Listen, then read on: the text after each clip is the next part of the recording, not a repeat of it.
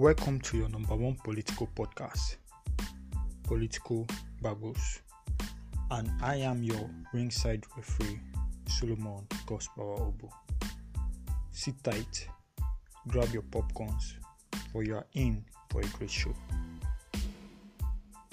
For the past couple of weeks, the Nigerian political and media space have been set ablaze with news of declaration of interest by various aspirants to run for the seat of presidency come 2023.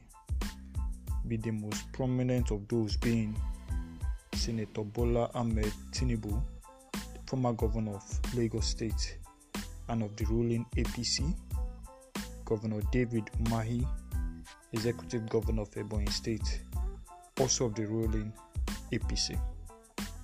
From the opposition, we have Senator Pius Anyim Pius, former secretary to the government of the Federation of the Opposition People's Democratic Party, and Mr. Kingsley Moghalu, former deputy governor of the Central Bank of Nigeria and of the ADC, all declaring their intentions to run for the highest seat in the land and steer the ship of Nigeria back on track to the promised land.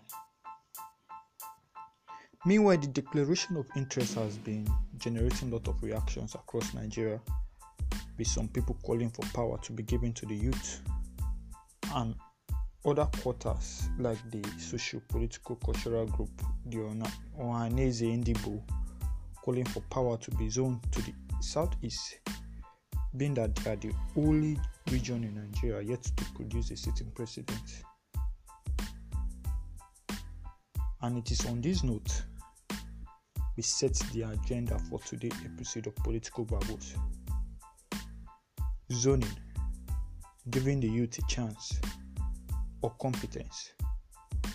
What deciding factors should Nigeria use to pick the next president come 2023? We will take a look at each factor, looking at argument for and against each factors. Now, the issue of zoning has plagued the Nigeria political space since the 2015 general elections, with northern Nigeria clamoring for power to be returned to their region as they have not had a complete share of the zoning formula as a result of the death of former President Umaru Musa Yar'Adua leading to the emergence of former President Goodluck Ebele Jonathan from the South-South geopolitical zone. For a start, let me give a brief breakdown about what the zoning formula is. In 1999, when Nigeria returned to democratic rule, it was agreed that power should be given to the southwestern part of the country to compensate them for the annulment of the June 12, 1993 general elections, and that after a period of eight years, it will go to the north for another period of eight years, and then to the east for its fair share of eight years. Now, you should take note of this that this zoning formula and arrangement is an unwritten agreement and it is not captured in the 1999 constitution. Take note of this. Now, the Southwest have had its share with the administration of President Olusegun Obasanjo. The North had its share with President Umaru Musa Yar'Adua, but it was cut short due to the death in office of President Umaru Musa hence power moving down to the South-South geopolitical zone.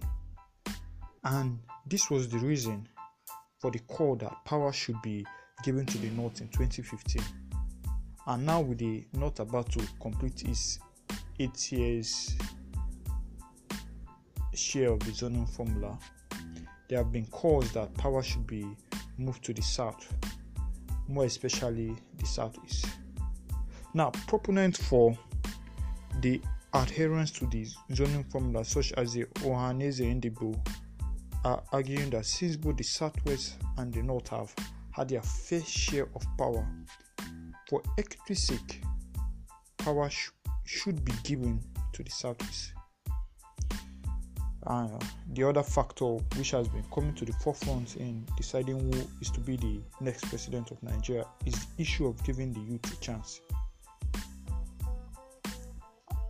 Now, proponents for this argument are citing the leadership failure by the older generation that has plagued Nigeria as a reason for their call that power should be given to the youth. They also cite examples of the stellar leadership qualities of Barack Obama and French President Emmanuel Macron, who are youth, as a reason for power to be shifted to the Nigeria youth. Now, all these arguments are very valid, but the mistakes the proponents of this argument are making is that they are ruling out the place of competence. They don't care as long as power is owned to their region or given to the youth, they are okay. On the issue of zoning, zoning is not recognized constitutionally and power should not be given to a group of people because they demand for it. Perfect example is the case of President Mohamed Buhari. Elections are won by presenting credible candidates building alliance across board and coming out in mass to vote, all of which the Southeast geopolitical zone are failing to do, barring Governor David Umahi, Senator Pius Anyim Pius, and Senator Orji Uzor Kalu. No other politician from the Southeast have presented themselves up for 2023 presidency elections. And from the three who have presented themselves, only Senator Oji Uzokalo has the needed political clout and political alignment and alliance to win the presidency race if given his party flag. The Southeast should go back to the drawing board, bring out credible candidates put a stop to the cries of secession and the Biafra independence talk because power cannot be given to a region threatening to divide the nation.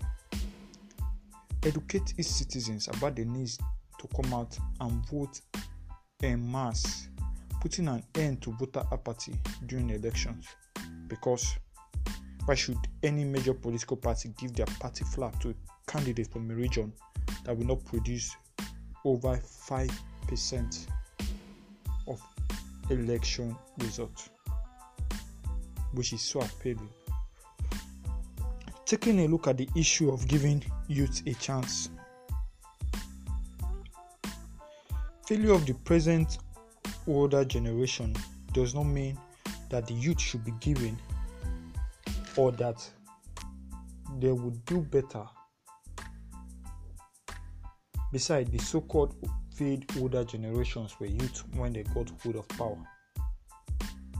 What some people might term old age, others would call it experience. And taking a look at the president of United States of America, Mr. Joe Biden, is somebody who Nigeria will term old. And it is on this note